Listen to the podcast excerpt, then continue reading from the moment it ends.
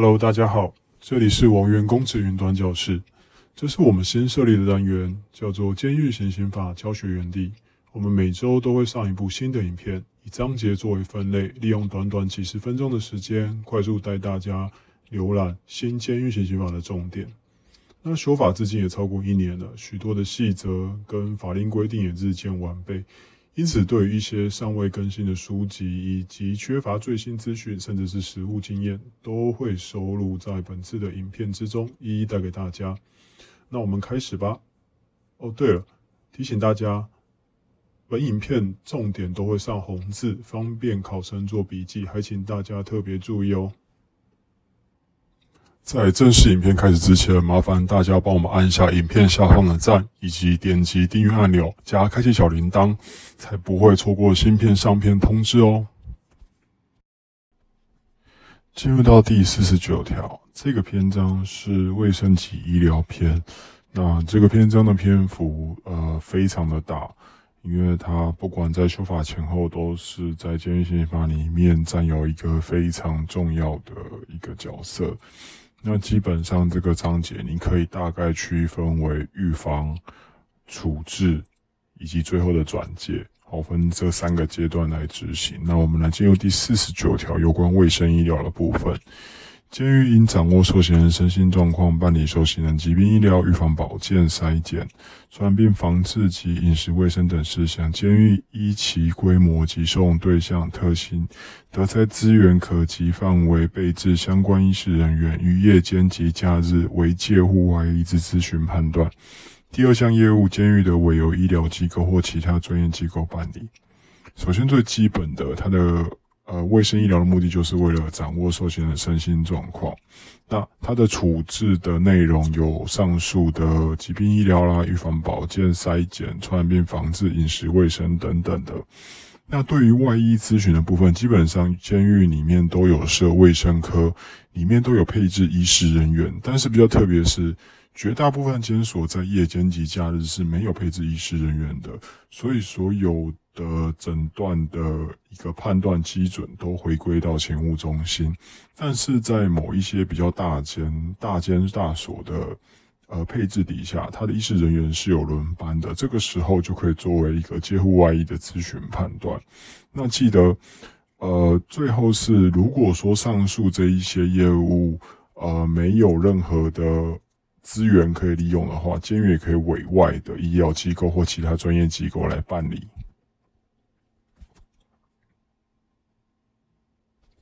卫生福利部、教育部、国防部、国军退出役官兵辅导委员会、直辖市或县市政府所属医疗机构，应协助监狱办理第一项及第二项业务。卫生主管机关应定期督导、协调、协助改善前四项业务。监狱并应协调所在地之卫生主管机关办理之。这边要讲述的是一些权责以及协办单位。那协办单位就如上述所说，有卫生福利部啦、教育部、国防部、国军退出役官兵辅导委员会、直辖县市政府的所属医疗机构。那比较重要的是，它的主管机关必须要去定期的督导、协调、协助，去改善哦前面的业务。那如果有需要的话，监狱也可以去协调所在地的主管机关办理。进入到第四十九条的例题演练，有关受刑人卫生及医疗之规定，下列何者错误？A. 监狱掌握受刑人身心状况，办理疾病医疗、预防保健、筛检、传染病防治及饮食卫生等事项。B. 监狱得在资源可及范围内备置相关医师人员，于夜间及假日为介护外医之咨询判断。C. 关于受刑人夜间及假日之介护外医咨询判断，不得假于监狱外之医疗机构。D. 卫生主管机关应定期督导、协调、协助改善受刑人卫生及医疗等事项。答案是 C。好，C 是错误的，是可以委外的哦。进入到第五十条是有关医疗监狱，为维护受刑人在监狱内医疗品质，并提供住院或疗养服务，监督机关得设置医疗监狱，必要时得于监狱附设之。医疗监狱办理受刑人疾病医疗、预防保健、筛检、传染病防治及饮食卫生等业务，德委由医疗机构或其他专业机构办理。这边主要的是，呃，设置医疗监狱来辅助，呃。办理前面所说的卫生保健事项，因为其实你会发现其实是差不多的。那它同样也可是委由外面的医疗机构，唯一的差别就是，呃，它是一个可以设置单独的独立机关，但是在目前实务上矫正机关只有台中的呃医疗专区，也就是培德医院会比较符合这个医疗监狱的资格。那绝大部分都是在监狱里面附设并设。进入到本题的例题演练，有关医疗监狱的设置及业务，下列的错误：A. 监狱设置医疗间，在维护受刑人在监内医疗品质，因此无论什么病都必须接护外医。B. 医疗监办理受刑人疾病医疗、预防、保健、筛检、传染病防治、饮食卫生等业务。C. 医疗监狱的卫生医疗业务得委由其他医疗机构办理。D. 医疗监之设置得附设于监狱内。答案是 A。哦，并不是什么病都必须要接护外医，还是要符合外医的基准哦。进入到第五十一条，卫生清洁，监狱内应保持清洁，定期举行环境卫生检查，并适时使受刑人从事打扫、洗涤、整理衣被、器具等必要事务。这一条就是一个基本，呃，来规范受刑人，呃，必须也要作为环境打扫的一个依据。那他们主要的一个工作内容，大概就是打扫、洗涤、整理衣被等器具。那最主要的目的，就是为了环境整洁。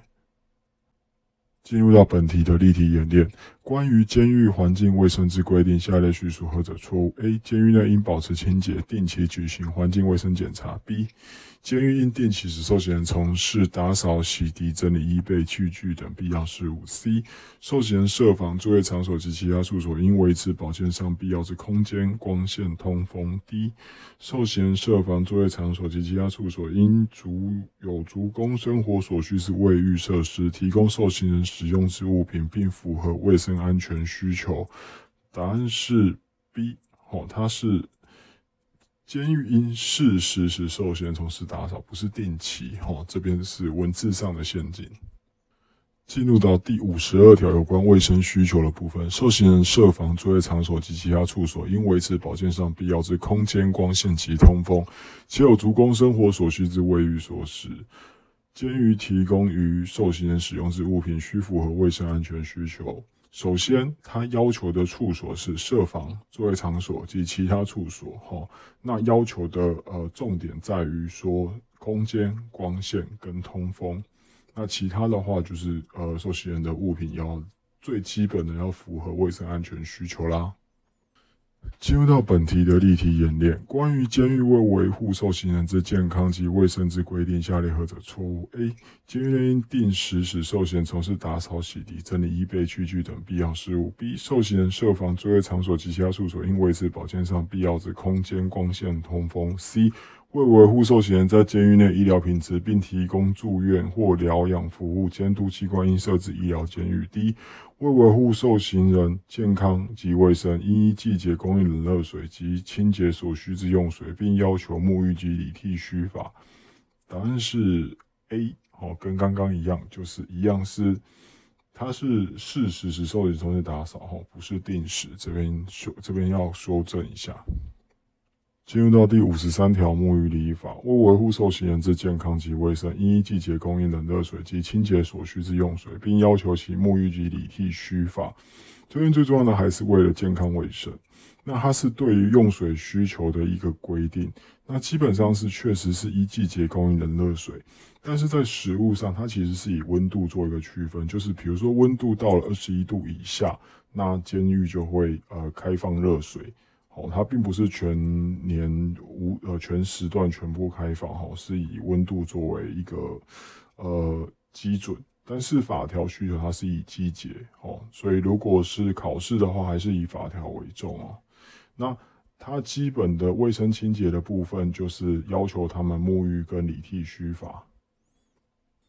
进入到第五十三条，关于监狱为维护受刑人个人卫生条件与习惯，下列何者错误？A. 监狱为维护受刑人之健康及卫生，应保持环境整洁。B. 监狱无论如何，无论何种季节均提供热水。C. 监狱应提供清洁所需之用水。D. 监狱为维护受刑人之健康，应要求其沐浴及理剃须发。答案是 B。好，B 是错误的，并不是什么季节都提供热水。进入到第五十四条，有关运动休闲，监狱应提供受刑人适当之运动场地、器材、设备。监狱除国定例假日、休息日或有特殊事由外，应给予受刑人每日运动一小时。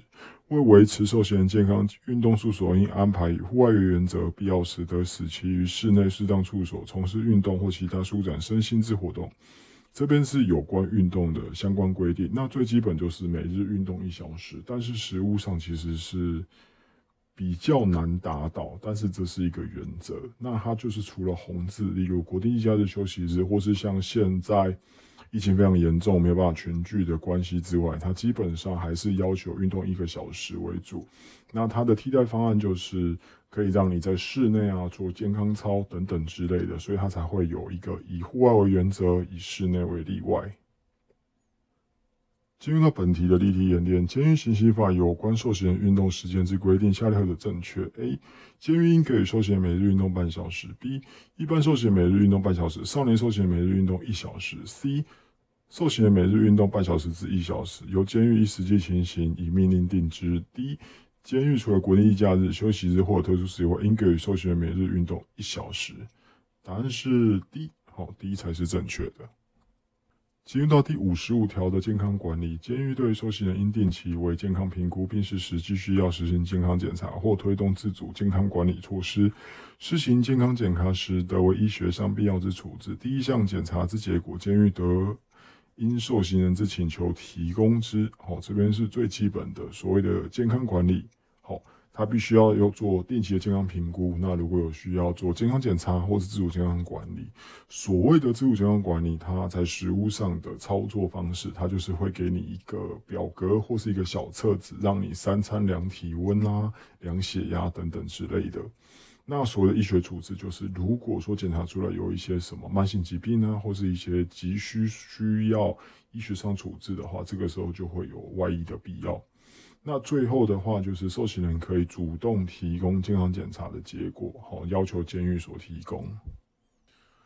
受刑人或其最近亲属及家属，在不妨碍监狱秩序及医师评估有必要下，得请求监狱准许自费验医医师人员于监狱内实施健康检查。受刑人因健康需求，在不妨碍监狱安全及秩序的情形下，经医师评估可行性后，得请求自费购入或送入低风险性医疗器材或卫生保健物品。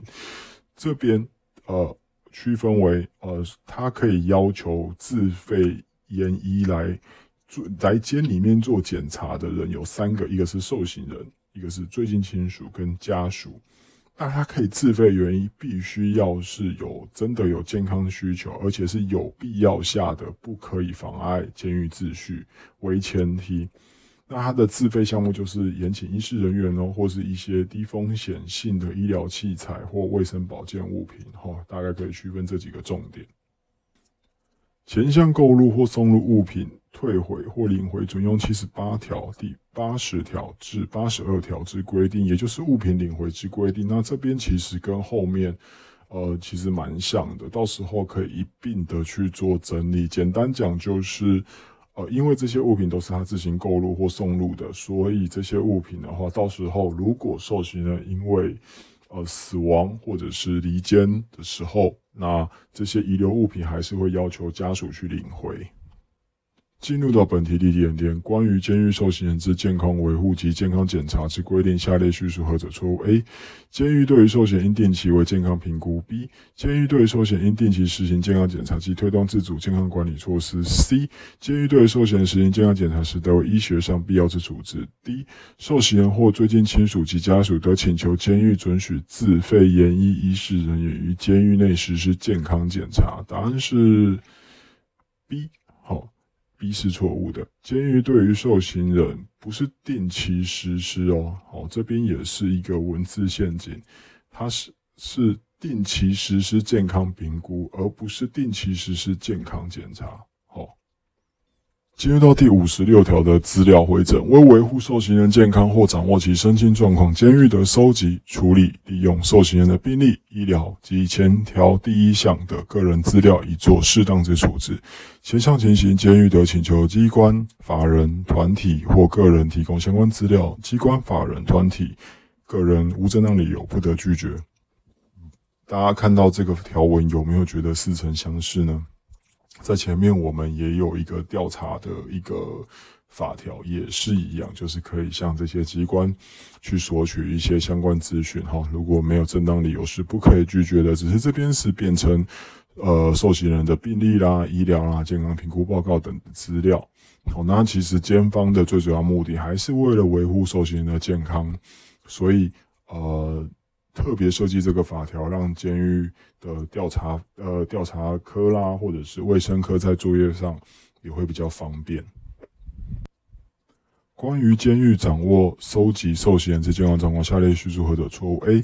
监狱得收集、处理或利用受刑人病例以做适当之处置。B. 监狱得请求机关、法人、团体、个人提供相关资料，且对方无正当理由不得拒绝。C. 监狱得自行利用、收集、处理受刑人之健康报告。D. 监狱向外部机关请求受刑人相关资料，一律不得拒绝。答案是 D，哈，是一律不得拒绝，是无正当理由不得拒绝。第五十七条是有关传染病防治，经监狱通报有疑似传染病人时，地方卫生主管机关应协助监狱预防及处理，必要时得请求中央卫生机关处协助之。监狱收容来自传染病流行地或经过其地之受刑人，得为一定期间之隔离，其携带物品应为必要之处置。这个法条其实是在修法前已经存在了。那呃，相信现在面对了疫情的我们的这个法条的存在，就显得非常的重要。那基本上，它就是对于有疑似传染病的病人，那的基本预防跟处置。那他这边所要通报的是地方卫生主管机关，哈，或者是中央主管机关。那它最重要的是，一定要作为一定期间的隔离。好，那它的像监方的隔离，大部分就是单人设防啦。那基本上它携带的物品，像。现在面对 COVID-19 的疫情，我们对于他携带的物品是基本上就是直接呃单独包装，然后用酒精消毒这样子。那确定这个人没有传染疑虑的时候，才会给予他，或者是将其物品纳入保管之类的。监狱收容经医师诊断疑似或确诊罹患传染病之受刑人，得由医师评估为一定期间之隔离，并给予妥适治疗。治疗期间之长短方式，应遵循医师之医嘱或卫生主管机关的处分或指导，且应对其携带物品施行必要之处置。这边是。哎，应该是说区分刚刚那个部分是对于新收入监收容啊，这边是对已经在监的收容人，如果被医师诊断出来说啊，他有疑似或是确诊传染病的收容人，这个时候也是必须要做到隔离，因为如果不隔离的话，传染病传开是非常可怕的。有例如像我们现在面临到的 COVID-19 的部分，那一样是要遵循医师的医嘱或卫生主管机关的指导。那对于他的携带物品也是要单独处置。那撇除现在 COVID-19 的疫情，在食物上，我们最常见的隔离治疗就是疥疮。好，我们因为疥疮这个东西就是必须一定要隔离。那像收容人的相对物品，我们基本上就是会把它全部包起来，然后呃静置，因为基本上那个疥虫它没有任何的。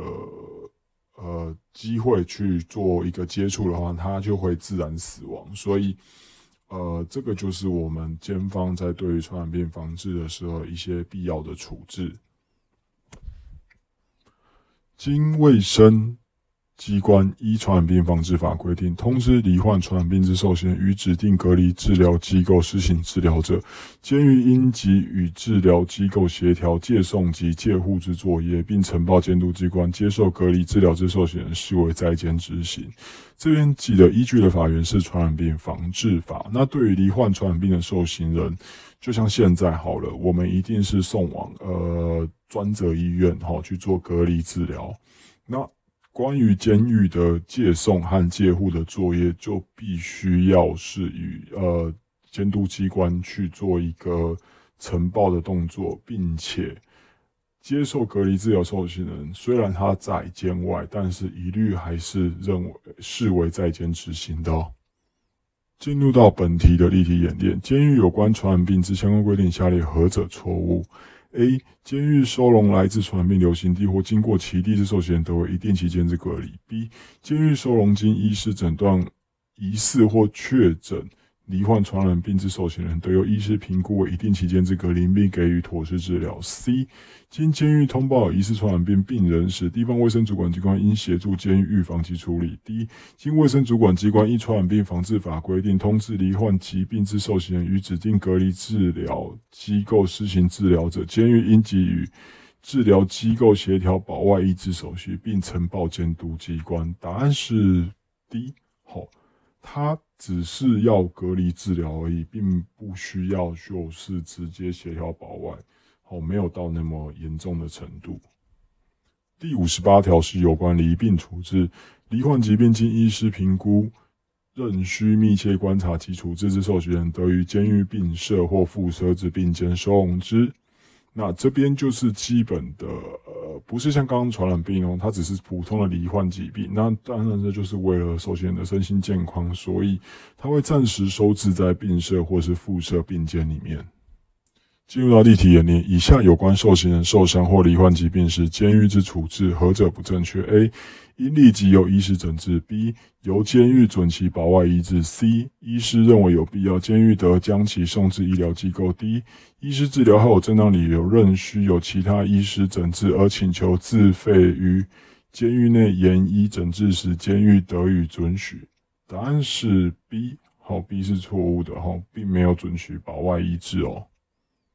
第五十九条有关全民健保的部分，依全民健保保险法规定，应纳保之受刑人或其期待入监或在监生产之子女罹患疾病时，除以获准自费医疗者外，应以全民健康保险保险对象身份就医；其无全民健康保险凭证者，得由监狱进行代为申请。受刑人为全民健康保险对象，经暂行。真暂行停止保险给付者，其罹患疾病时之医疗费用由受刑人自行负担。这边就是有关全民健保的部分。那他的身份，好，他的身份有区分三个，一个是受刑人，一个是入监之子女，一个是在监生产之子女。那监狱如果说，基本上这比较常发生在看守所，就是他新收入监的新收入所的时候，他没有健保卡的时候，那监方这边就会代为申请他的健保卡。但是呢，如果说他是被健康呃那个健保局呃停用健康保险的资格者的话，他的医疗费用要自行负担。受刑人应缴纳下列各项费用时，监狱得由受刑人保管金或劳作金扣除：一、接受第一项全民健康保险衍生之费用；二、换发、补发、代为申请全民健康保险凭证衍生之费用；三、前项应自行负担之医疗费用。好，这边也是帮大家呃创立了一个口诀：衍生一。哦，衍生一，简单讲就是啊。所有基本的费用其实是受刑人要自付的，不管是申请健保卡的费用啦，呃，医疗费用啦，或者是代办费用啦、职人等等之类的，这边都是要受刑人自行负担。受刑人或其系在入监或在监之子女，如不具健康保险。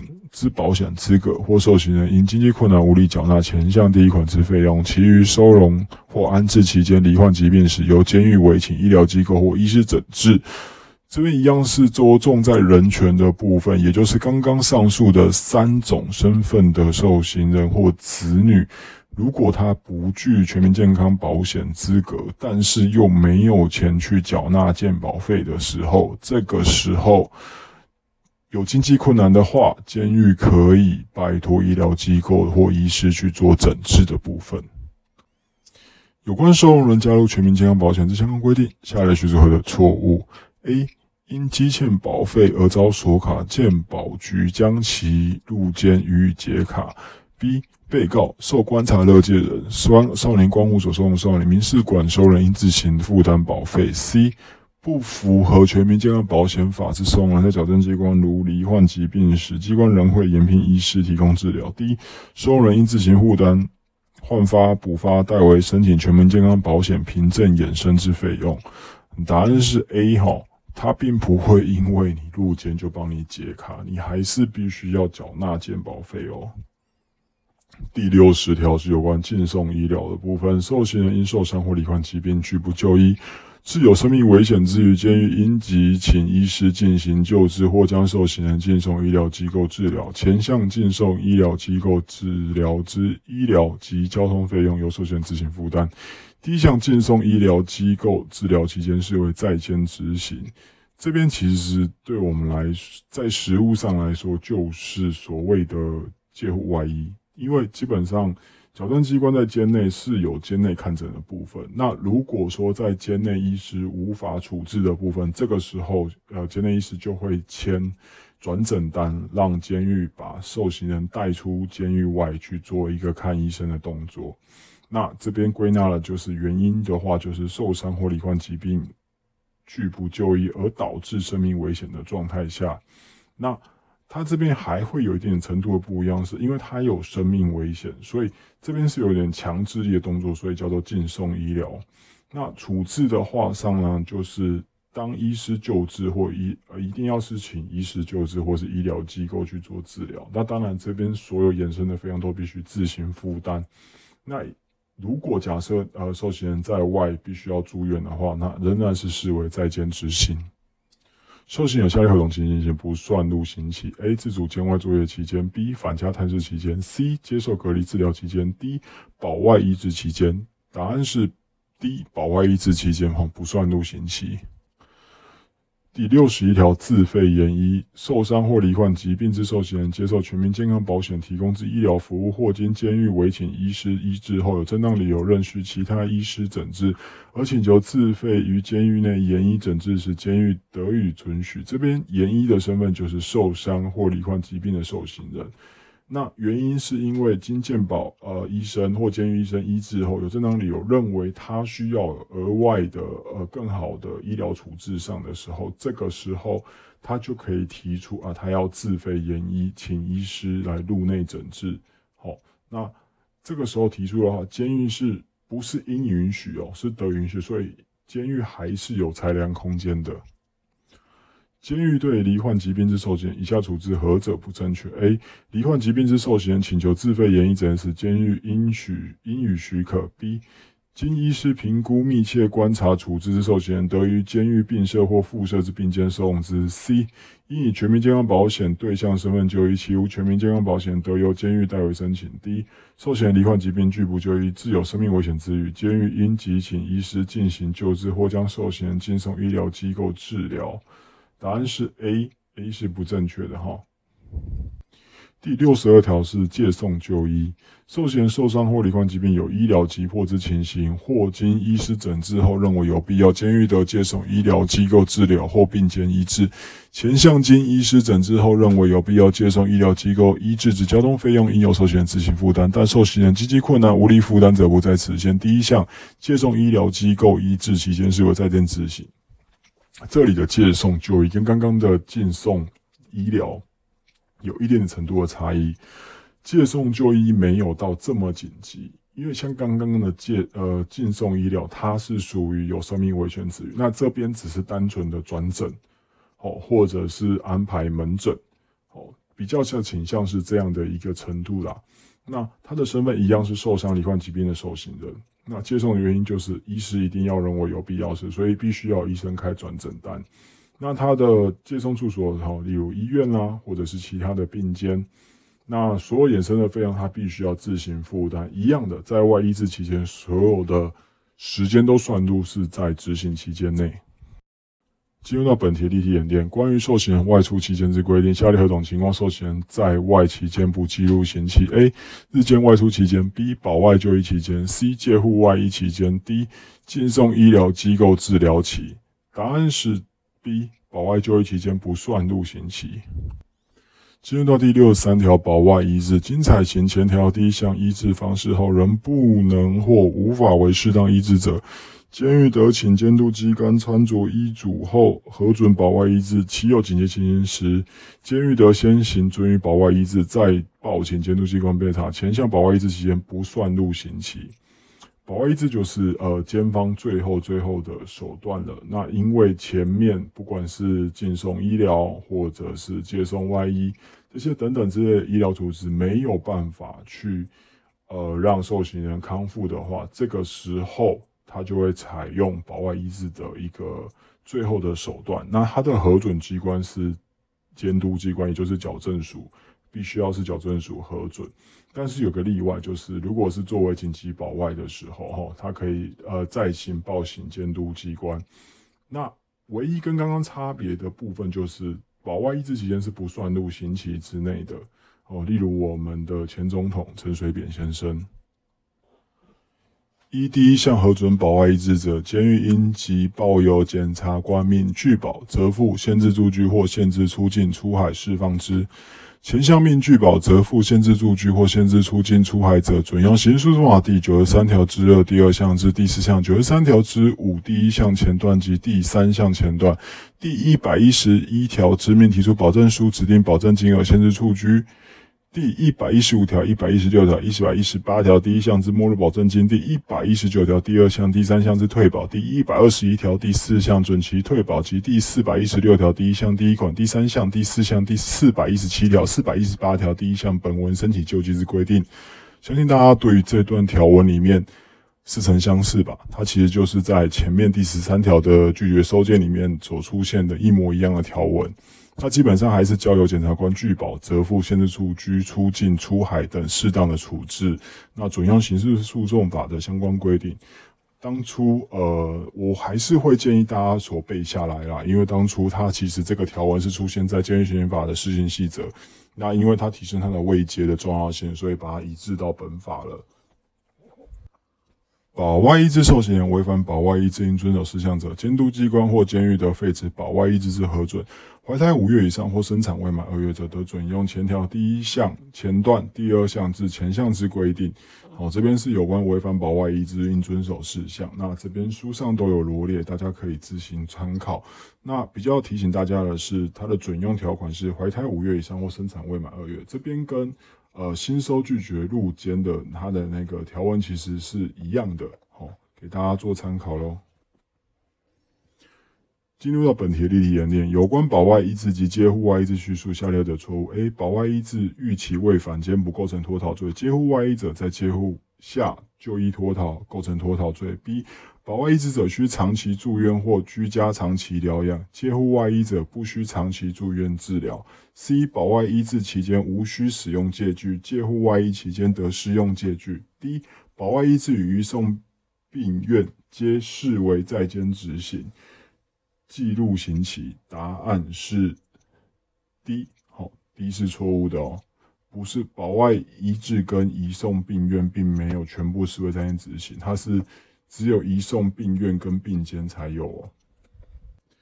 第六十四条有关转介安置，依前条报请保外医治受刑人无法办理拒保、责付、限制住居时，监狱应检具相关资料，通知监狱所在地直辖市、县市社会福利主管机关办理转介安置或其他为必要之处置。这边就是延续刚刚保外医治的一个相关规定了。那他依据呃刑事诉讼法，如果检察官没有办法办理那些拒保、折付、限制住居的时候，这个时候只能请求所在地的社会福利机关哦办理转介安置。进入到本题的例题演练，关于监狱受刑人保外医治之规定，下列叙述的错误：A. 保外医治期间不算入刑期之内；B. 保外医治应经医生或医疗团队许可；C. 保外医治受刑人违反保外医治应遵守事项者，监督机关或监狱得废止保外医治之核准；D. 核准保外医治者，监狱应即报由检察官命拒保，责付限制住居或限制出境，出海后释放。答案是 B。好，保外医治不是经医生或医疗团队许可，它是经监督机关之许可。第六十五条是有关强制营养的部分，受刑人因拒绝饮食或为医嘱服药而有危及生命之余时，监狱应即请医师进行诊疗，并得由医师施以强制营养或采取医疗上必要的强制措施。他强制诊疗原因，就是因为拒绝饮食，或是没有依照医嘱服药，而导致有生命危险之余哦。所以他的强调重点还是在于有生命危险的时候才可以使用。这个时候必须要强调由医师来施以强制营养，哈，不不能由呃，比如说管理员啊，或者是一些呃监护科的职员来使用，这是不对的，一定要是由医师。进入本题的例点，关于监狱为维护受刑人因拒绝饮食或为医嘱服药而有生命危险之余时，下列关于监狱之处置何罪有无？A. 应即请医师进行诊疗；B. 得由医师施以强制营养；C. 采取医疗上必要之强制措施；D. 立即将其借户外医。答案是 D。好，并没有啊需要将其借户外医。好，重点是在于强制营养的部分。第六十六条是有关健康试验的部分。任何可能有损健康之医学或科学试验，除法律别有规定外，纵使受刑人同意，亦不得为之。因诊疗或健康检查而取得受刑人血液或其他检体，除法律有另有规定外，不得为目的外之使用。第一个是属于绝对禁止的哈，就是有损健康的医学或科学试验，即使受刑他本身同意，也不可以哦，不也不可以。第二个是。不得为目的以外之使用。哈，如果说我们因为健康检查所采集的一些检体啦或血液的话，好，只能用在健康报告上，哈，不可以作为其他，哦，监方不可以拿去做其他的一些调查或者是一些收集一些资料，这些都不行的，哈，都是违法的。它只有一个唯一例外，就是法律有特别规定的时候，才可以从其规定。进入本题例题演练。监狱对于因健康检查而取得之受刑人协议或其他简体，下列叙述何者正确？A. 除法律另有规定外，不得为目的外之利用。B. 监狱应于受刑人心入监时告知时得利用。C. 取得受刑人同意后，监狱得利用之。D. 监狱得自行决定之。答案是 A. 好，除法律另有规定外，不得为目的以外之利用。好了，那这一章节到这边就结束喽。那谢谢大家的收看。那如果还喜欢这个影片的话，麻烦大家帮我们多多按赞以及订阅。那每周我们会固定上片。那如果有最新的考勤资讯以及考题分析，我们也会额外的新增。那就到这边喽，谢谢大家。